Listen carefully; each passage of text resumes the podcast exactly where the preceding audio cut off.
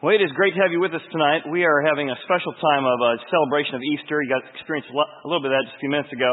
That's going to continue for the next couple of weeks. But we're also going to have a very unique opportunity at our exploring service to invite maybe friends who are unconvinced or skeptical about faith the next three weeks as well. So if you've been looking for an opportunity for somebody to come face to face with the message of Jesus, I would just encourage you the next three Sundays are going to be pretty critical. Meaning tomorrow, uh, we're opening up with some Bon Jovi, uh, Dead or Alive, and some uh, Phil Collins in the air tonight to describe the experience of Joseph Arimathea. Then about eight, every 18 months, we bring in an artist who paints while I'm speaking. That's going to be on 320 as we describe the, the, uh, the centurion at the cross and what he saw of Jesus dying, what that did with him, with some Peter Gabriel uh, red rain. So if you're looking for an opportunity for that, invite a friend. The next two weeks are really going to be critical, and then it sets us up to Easter. So Easter services, we're doing six services this year. And so if you have not gotten tickets yet, they are complimentary, but we do need you to get tickets because that helps us organize the different services to make sure everyone has a spot because we want to make sure all of our guests have spots. So uh, after service today, if you want to head out, go over by the fireplace, and there's a place to get tickets there as well. Uh, lastly, I want to introduce our, our uh, speaker tonight. Um, if you grew up in my hometown, there were sort of these two uh, two guys who were always ornery, and everybody in the church always prayed for them, wondered if they'd do anything good with their life. And uh, turned out that uh, it was my friend Matt and I. Uh, we both ended up going into ministry. We both ended up feeling called to uh, talk about the Bible, despite the fact that uh, a lot of people prayed for us growing up. So, can we give a warm horizon welcome to my friend Matt? Matt, come on up.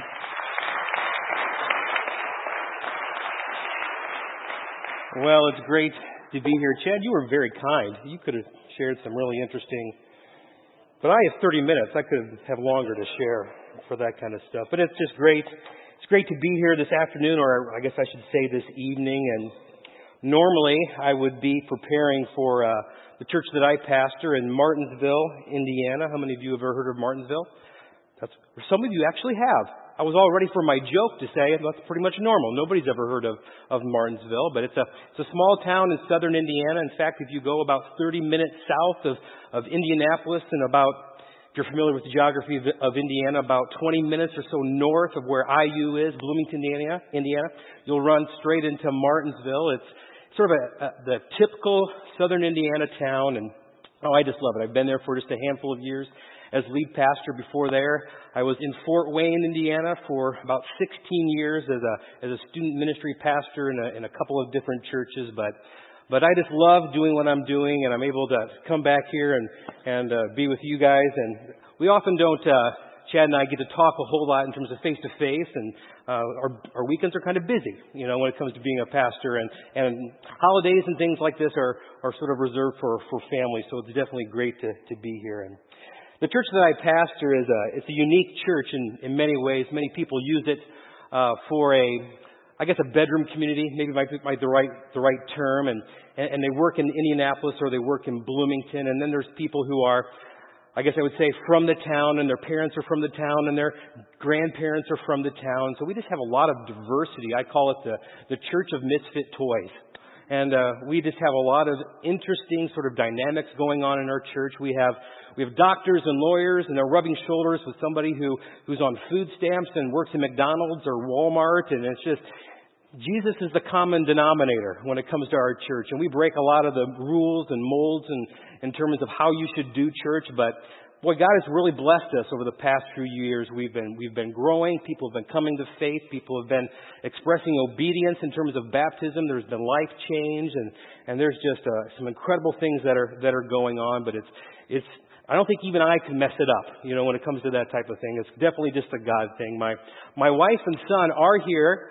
There they are. They were they were I thought going over to the children's ministry and I thought my wife would have got lost in the ball pit or something like that if you if you had that. But I've been married to my wife Tammy for 21 years and my son Cameron, he is 9 about ready to turn 10. He's in the 4th grade and and he's a joy and and as a reward for that he gets to hear me twice this weekend and so but uh, what you've been doing, and so what I've heard is You've been spending some time in the book of, of Exodus for the past couple months and looking at Moses and his life and, and God delivering his people out of 400 years of bondage and slavery. The last few weeks, you've been on this teaching series called Ready to Rumble where you've been taking a look at what I just think is one of the most fascinating pieces of scripture in all the Old Testament, the plagues or the judgments. And, and what is God is doing? He's, he's just turning up the heat on Pharaoh and, and each one of these plagues, is, they're so unique, but they're targeting uh, a specific God, and God is basically saying, I'm more powerful than you. I'm, I'm, I'm smarter than you. I'm bigger than you. You know, you, you can trust me. And there's just some interesting things that are going on through these ten plagues. And the, the tenth plague, obviously, is the one that's sort of everybody knows. It's the, it's the plague of the, the death of the firstborn and the death angel, and you'll be talking about that, I'm sure, over the next couple of weeks, and the, the blood of the lamb over the doorpost. And obviously for, for Jesus followers, that's a big giant arrow, you know, to Jesus. But all the other nine plagues, they, they come in waves of three, and they're just unique, and each of them have a, have a message. They're, they're, they're speaking truth. They're speaking truth to Pharaoh. They're targeting God's people to, to speak truth to them, to, them, to, to Moses and, and to the Egyptians. And it's just, a, it's just a fascinating piece of scripture. And so we're actually going to look at two plagues actually this afternoon. And the third plague, which is the plague of lice, and the fourth plague, which is the plague of, of flies. And so I get the creepy crawly ones. And, and, uh, at my church, I always give them sort of a, a, note outline. In fact, if I don't give them blanks to fill in, their heads may spin off. And so I'm going to give you sort of the message that God is sending if you'd like to fill, to fill in the blanks. Here's our key thought for this afternoon. Only God can free you from the guilt that haunts your heart and the fear that hinders your life. Through the, the, the, the plague of the lice, he is saying there's some, there's some guilt that haunts your heart. And there's a message there. And also with the, the plague of the flies, there's, there's a fear that can hinder your life. And I'm going to take these things away. If you have your Bibles, I want you to turn to Exodus chapter 8. If not, I believe it's going to be on the screen behind me. I'm just going to simply let the scripture speak for itself. I'm going to start in verse 16. So the Lord said to Moses, Say to Aaron, Stretch out your rod and strike the dust of the land so that it may become lice throughout all the land of Egypt. And they did so. For Aaron stretched out his hand and with his rod struck the dust of the earth and it became lice on man and beast. All the dust of the land became lice throughout all the land of Egypt. Now the magicians, this is verse 18, so worked with their enchantments to bring forth lice, but they could not. Now that's significant.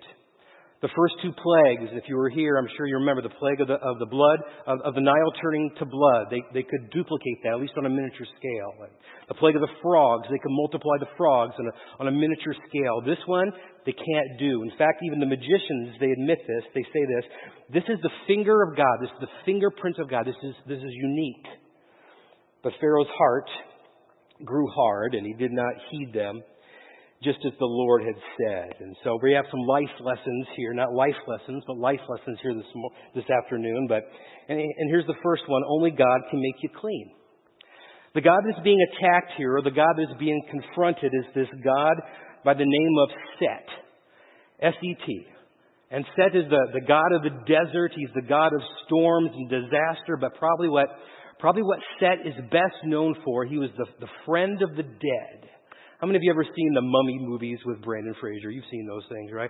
I mean, if you know anything about Egyptian mythology and that culture, they were just obsessed with the afterlife, you know, and the mum, you know, mummies and, and tombs and all that type of different stuff. Well, well, Set was the guy, he was the advocate. He was the guy who would go, kind of go before you as an usher. He was, he, was, he was a friend of the dead. The problem, though, with Set is that you had to be clean. You had to be going through this, these, various, these various rituals of ceremonial washing and ritualistic bathings and, and, and different things like that because you couldn't have any lice, any bugs, any kind of impurity. And the Egyptians, in many ways, they were, they were sort of neat freaks. You know, they were germaphobes. In fact, here's probably a good example. When Moses was not shoved, when he was sent down the Nile as a baby in the basket, what was Pharaoh's daughter doing? She was taking what? A, bath, right? I think Moses' mother knew that. This was just a ritual that they would do. They were just, they were neat freaks. They were neat knacks. And I don't think it was an accident that Moses' mother knew, hey, Pharaoh's daughter, she just does this ritualistically and, and they, they have all them, they're clean. And so let's just send Moses down on the river there and, and she's going to find him, right? And so the idea that they couldn't get rid of this lice is this, this thought that, that they're, they're dirty, right? Now, Chad, we went to elementary school together, and every so often, I don't know if you can remember this or not, we would have lice checks. Yes, we would have these lice checks, and Mr. Seidel, our principal, would come in, and with his administration, I forget her name, and, and uh, they'd have the gloves they would wear, you know, from the lunch ladies, and they have these toothpicks, and I never once heard them say, come over here, you got to check out what this lice looks like on this kid's head. I mean, they're not going to do that because they don't want to embarrass them, right? But Ever so often, there would be kids after lunch just wouldn't come back. You know, they just they just weren't there. You know, and so we, we kind of got the picture of who had the lice, and, and and the reason why they didn't want to embarrass them, but they didn't come back. They give them the rid shampoo, and you know they're they're back the next day. But it's the idea of being dirty, right? And you can't have the the God that is the the friend of the dead and, and be dirty. And here's, here's the second point here in this life lesson. It's only, not only God can make you clean, but there's also, there's no other considerations. There's nothing that you can do. The priesthood. There's also perhaps even attack on the, on, on the priesthood, not just this God set, but, but the priesthood just in general, because if you can imagine, if, you, if you've seen the movies or if you're familiar with a little bit of the Egyptian culture, all the priests would shave their heads.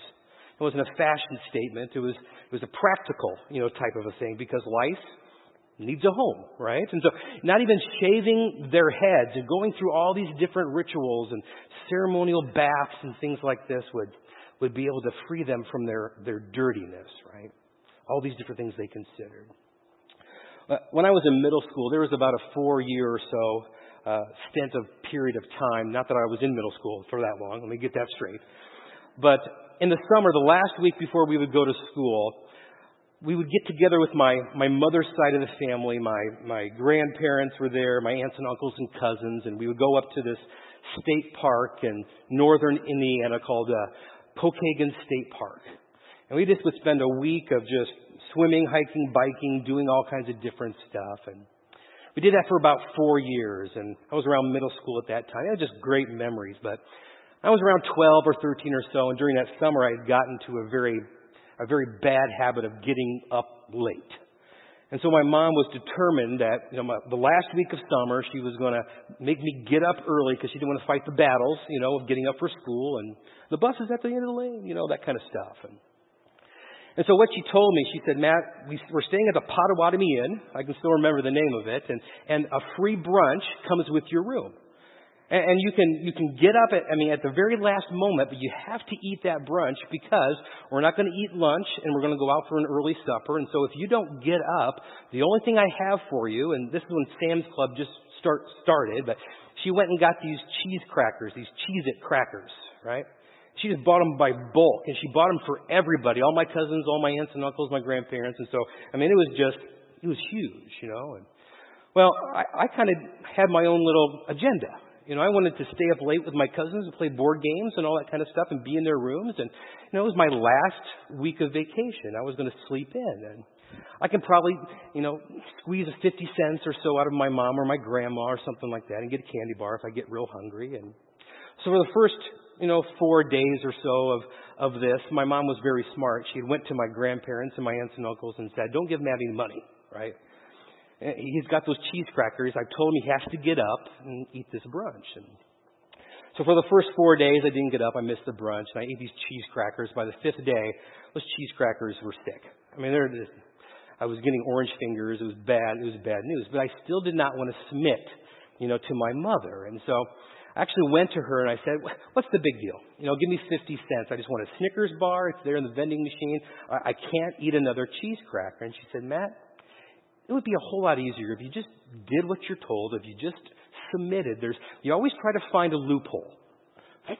You're always trying to find a, a, a little, an easy button or something like this. And, And, and you're trying to do this, and this is going to be sort of your habit, and so I'm going to break you of this habit. And, well, I had a strong will, and, and so I'm just saying, no, Mom, I'm not going to do it. And so that last day, I didn't get up, of course, and I just decided that I'm going to go instead of canoeing and hiking and biking and doing all this other stuff with my with my cousins. I'm going to go in the lobby and check all the seat cushions for change, and the the change things for these things that I used to have called payphones, you know. And for about three hours of work, I got my 50 cents, you know. And I'm going to go down and and I'm going to get my Snickers bar, and it's going to be E11, and I put my money in, and I'm thinking to myself, I'm going to take the Snickers bar, I'm going to beat the system, you know, I found a loophole. I'm going to eat it in front of my mother. That's what I just was going to do. And so I put this money in and I pushed E11 and I realized what I did. There was an 11 button down there and I looked up to see what I was getting, what E1 was, and a little bag of cheese crackers fell. You know, it was horrible, you know. And, and I think I just left them there because I was just so disgusted, you know. And, I, and I've learned this lesson, and God has been doing this kind of stuff to me all, all my life. Just, Matt, just submit, right? And you look at this, this, this plague of the lice, the, the priests, the Egyptians, Pharaoh, they did all kinds of different things, didn't they? To try to make themselves clean, except for what? Except for submission, right? If you're dealing with an issue in terms of unresolved sin, we can be all stubborn, can't we? We can be a little bullheaded. But nothing's going to make you clean except for good old fashioned repentance and confession, right? We're not going to go into the details of David's sin this afternoon, but there's a period of David's life, a season in which he tried to manipulate the system and sin with Bathsheba and tried to cover it up and led to murder and all kinds of blindness in his own life. But finally, he was confronted with his sin, and it was the only thing that could make him clean. He asked for forgiveness, and there was confession. And I just want to read a part of Psalm 51 here this afternoon. Have mercy upon me, O God according to your loving kindness, according to the multitude of your tender mercies. Blot out my transgressions. Wash me thoroughly from my iniquity and cleanse me from my sin. Is there any, is there any chance that there's not this idea of cleanliness when it comes to removal of sin? Against you and you only have I sinned and done this evil in your sight, that you may be found just when you speak and blameless when you judge. Behold, I was brought forth in iniquity, and in sin my mother conceived me. Behold, you desire truth in the inward parts, and in the hidden part you will make me to know wisdom. Purge me with hyssop. I did some research on this word, hyssop. It's a plant. It was known for its cleansing properties, but it was also known as, a, as an insecticide. Isn't that interesting, right? You will make me to know wisdom. Purge me with hyssop, and I shall be clean. Wash me, and I shall be whiter than snow. Make me hear joy and gladness, that the bones you have broken may rejoice. Hide your face from my sins and blot all of my iniquities. And probably the verse that we know the best Create in me a clean heart, O God, and renew a steadfast spirit within me. Well, let's look at the plague of the fly here this morning or this afternoon, starting here in verse 20. And the Lord said to Moses, Rise early in the morning and stand before Pharaoh as he comes out to the water. Then say to him, Thus says the Lord, Let my people go, that they may serve me. Or else, if you will not let my people go, behold, I will send swarms of flies on you and your servants, on your people, and into your houses. The houses of the Egyptians shall be, shall be full of swarms of flies, and also the ground on which they stand. And in that day I will set apart the land of Goshen. Again, this is the first time that there is a distinction, a separation, and we should take note of that. In that day I will set apart the land of Goshen in which my people dwell. That no swarms of flies shall be there, in order that you may know that I am the Lord, I am the Lord in the midst of the land I will make a difference between my people and your people. Tomorrow this sign, sign shall be. And the Lord did, did so. Thick swarms of flies came into the house of Pharaoh, unto his servants' houses, and into all the land of Egypt. The land was corrupted because of the swarms of flies. Then Pharaoh called for Moses and Aaron and said, Go sacrifice to your God in the land. And Moses said, It is not right to do so, for we would be sacrificing the abomination of the Egyptians to the Lord our God. You look at this verse and you go, is, is Pharaoh softening a bit? And the truth is, no, he's playing games. Because he knew, okay, go ahead and worship, but stay here. Well, they weren't going to be able to do that, and they would be, they're on Egyptian turf, right? If we sacrifice the abomination of the Egyptians before their eyes, will they not stone us? We'll, we will go three days' journey into the wilderness and sacrifice to the Lord our God as he has commanded us. And Moses is not saying he's coming back. He's just saying, let us go? So Pharaoh said, I will let you go, that you may sacrifice to the Lord your God in the wilderness. Only you shall not go very far. Intercede for me. Again, he's playing games. He's basically saying, intercede for me. Take away the symptoms of the issue, of the problem, but not really dealing with, with the root of submission. And then Moses said, Indeed, I am going out from you, and I will entreat the Lord that the swarms of flies may depart tomorrow from Pharaoh, from his servants, and from his people, but let Pharaoh not deal deceitfully anymore in not letting the people go to sacrifice to the Lord. So Moses went out from Pharaoh and entreated the Lord. And the Lord did according to the word of Moses. He removed the swarms of flies from Pharaoh, from his servants, and from his people. Not one remained. And as soon as the symptoms were gone, right, Pharaoh hardened his heart at this time also. Neither would he let the people go. Well, here's some lessons for the flies. You like to fill in some blanks. Only God can give you peace in the place of your fear. Two possible gods this particular plague is targeting. One, one God is this God R-E, Ray. And he was associated with the, the dog fly. That was the symbol of him. And it's also called a gadfly. And it's basically what it is. It's a, it's a horse fly on steroids. And, and this thing would land on livestock or would land on people. And the bite was very, was very painful and it was very difficult to get it off. It would, it would suck your blood. It was like a mosquito, just a bigger form of mosquito. So that was one possible God. Another possible God is this God called Uatchit. And it took me many times to try to pronounce that correctly, so I'm not going to say it again. Okay? But, so it's this God that is, and it's depicted by this other particular type of fly that a little more subversive than the, than the gadfly or the dog fly, but it, it, it kind of lays its, its eggs and larvae underneath your skin and then eats you from the inside out. Both of them are bad, aren't they? You know, and there's the, whether it's sucking blood from the inside or eating you from the, from the from the inside, it just kind of grows. Now, now why were these why were these gods worshipped? Well, these are the gods that had to do with the things that you can't control. The, the God of the storm, the God of accidents, the God of disaster, and and if you've ever seen, you know, uh, amulets of, of, of flies, people wear this on their neck. Also, priests, what they would do is they would put, put them on an end of rods and they would wave them over the people. It was sort of the Egyptian version of a, of a rabbit's foot, right?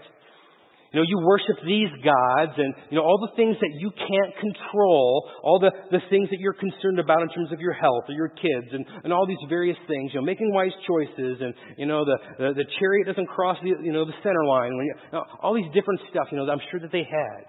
The things that you can't control, worship these gods. They'll protect you. And what God was doing, He was turning, He was flipping the script. And he was saying, These things that you worship, that, you, that are coping mechanisms with your fears, well, guess what? Now they're just, they're eating you from the inside, and, and, they're, and they're sucking you of your joy, right? Only I can bring peace in the place of your fear, right? Well, here's number two. And all their attempts imprison you, right? All of us can tend to be a little bit of control freaks, can't we? And there's some coping mechanisms that we all can tend to fall into of the things that that are our fears that scare us. We all have concerns for our kids. We all have concerns for our health. We have concerns for the country, the economy, and you know we want our children to make wise choices. We're concerned about who they're going to marry. Uh, the, the list goes on of the things that we can't control, and oftentimes we we fall into these coping mechanisms. One of them is starts with a W, worry. Right? How many of you are worriers? How many of you are liars? I mean, everybody worries, right? Is this whole idea of it's an attempt to try to get control of something that you don't have control of in the first place. And it's just so productive, isn't it? Worry is just so productive. It just makes all the difference in the world. No, it doesn't. In fact, the scripture tells us that who by worrying can add a single hour, right, you know, to their life, you know. If it's not worry, and this is something maybe guys do perhaps, maybe a little more, but uh, anger, you know, when something doesn't go your way at work or, or, or something you can't control or, or your daughter's dating somebody that you don't like and, and she's not listening to you, what, you, you get angry, right? Again, such an effective way to deal with things you can't control, right? Go out and kick the garbage can, you know, punch the accelerator on your car. I mean, whatever you want. Just get angry about it because that solves so much, right? So worry. Maybe you overeat. You know, maybe you get angry. Maybe you overdrink. Maybe you overmedicate. I mean, pretty, pretty much over anything, right? Everybody has a coping mechanism. Well, this was the Egyptian coping mechanism. The things that they thought they couldn't control. Let's just go worship, you know, let's just go worship Uatchit. Let's go worship Ray. And, and everything's going to be fine. And what God does, He's flipping the script. He's saying, guess what? The things that you thought you can control, they're robbing you of your joy. They're eating you from the inside out, right? But yet, over there on the Goshen side, God was saying, what was He saying? I protect my people. Now, this doesn't mean everything's going to fall into line, but He's going to protect your soul. And when it comes to the fears, the things that we tend to do, only God can give you peace. I've been working with a guy who uh, has been going through a divorce, and and um, there's a number of people, obviously, and I'm sure in churches across the country, you know, that, that are dealing with divorce. But there was this particular guy that's really, I was just kind of attracted to it, kind of had his heart, and he was a new follower in Jesus, and he was just so raw. And he called me one particular uh, afternoon, I think it was a Thursday, and he said, he said, I'm just hurting, and can I meet with you? And kind of told me his story a little bit. He had been unfaithful in his marriage, and, and then she had been unfaithful as a result of that. It was just a mess, right? And he was so new in the faith, and we started meeting together on a regular basis and going over some material and things like this. And he started learning, but there, there was something I could just sense. He tried to control everything. In fact, that was a lot of the issues when it came to his marriage. He just tried to control everything. And in many ways, he thought, you know, I'm doing the right thing. I, am giving my life over to Christ. Why isn't he just making this, you know, making my marriage work? Why isn't he changing the heart of my wife? Why isn't he, why isn't he giving, you know, peace to my kids? He's got two beautiful children. They, they had it rough, right?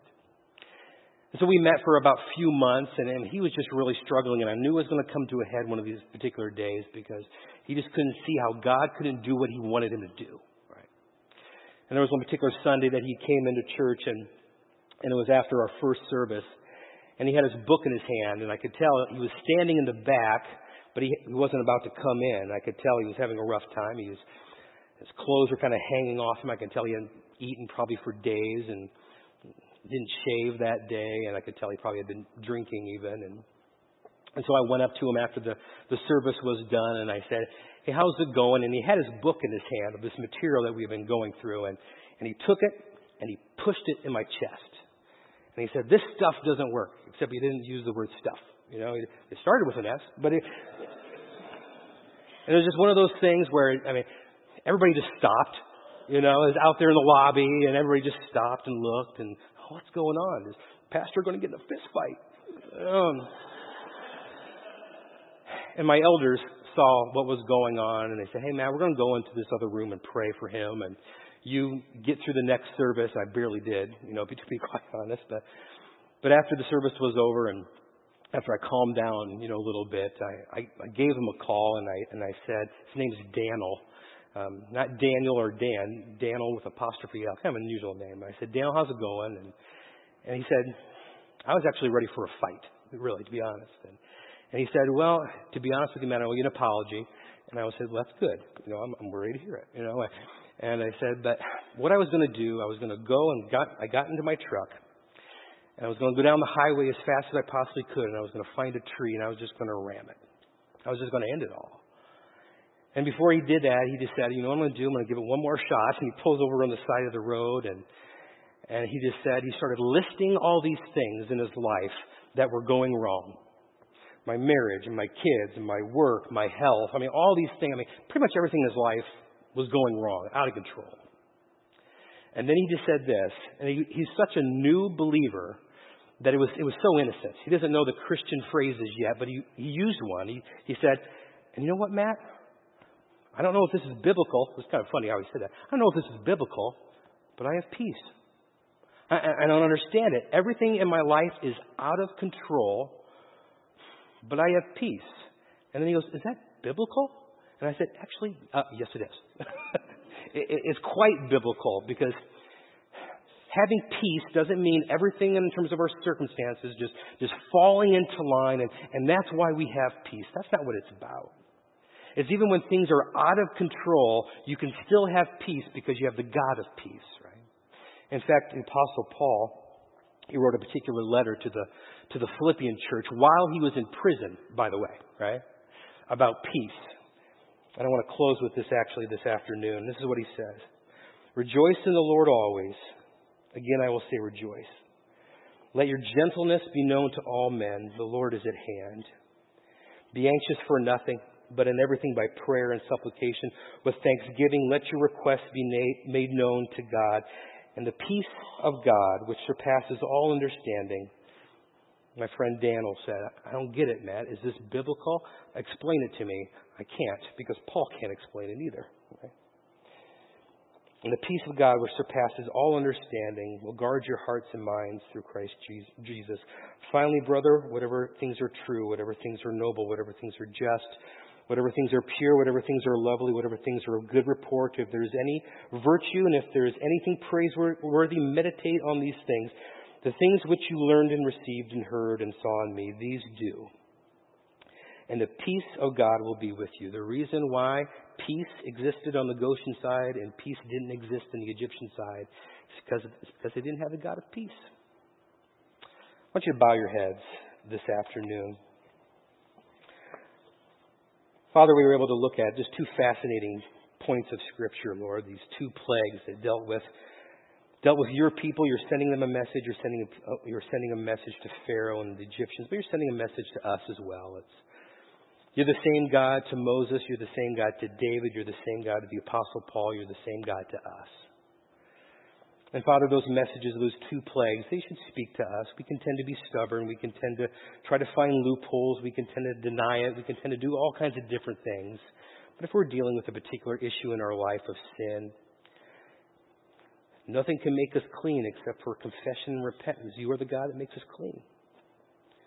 Father, we thank you for that lesson, that reminder. Lord, we also thank you for the reminder that you are the one who protects us. And it doesn't mean everything falls into line in terms of our circumstances, but we are able to have peace of the fears that hinder our life, those things that paralyze us, those worries that keep us up at night. But we can't have peace without the God of peace. So, Lord, if we're dealing with anything in terms of a fear, fear of our health, fear of our something with our kids, fear of finances, whatever it may be, Lord, you are the one that even when things are really out of control, you are the God who is in control. And Lord, we, we claim that peace. Can't explain it, but we claim that claim that peace this afternoon. And it's in your holy name we pray. Amen. Oh man, we need to have him back more often. We get out early when he speaks. Man, this is great. The usual guy just goes on and on and on. Yeah, can we thank Matt for being here with us tonight? Thank you, Matt. In fact, uh, you know, one of the reasons I love the Bible, and I'm going to get something in 30 seconds, um, is actually because uh, Matt's parents and Matt's um, relatives actually used to be our children's uh, volunteers for years. So all of our children's program, uh, junior high, high school, otherwise, it was his parents and relatives that taught it. So really, my love for the scriptures came from uh, from our, our little church and, and Matt's relatives that just poured into us year after year. So thank you, Matt, for being with us tonight. Again, don't forget on your way out, if you came prepared to give financially, there's some offering boxes on the way out. And uh, if you haven't got tickets yet, make sure you grab some tickets because we want to make sure we have some seats for you for Easter. And this year we are going to be collecting the tickets, even though they're complimentary, to make sure we have a spot. Thanks again. We'll see you all next week.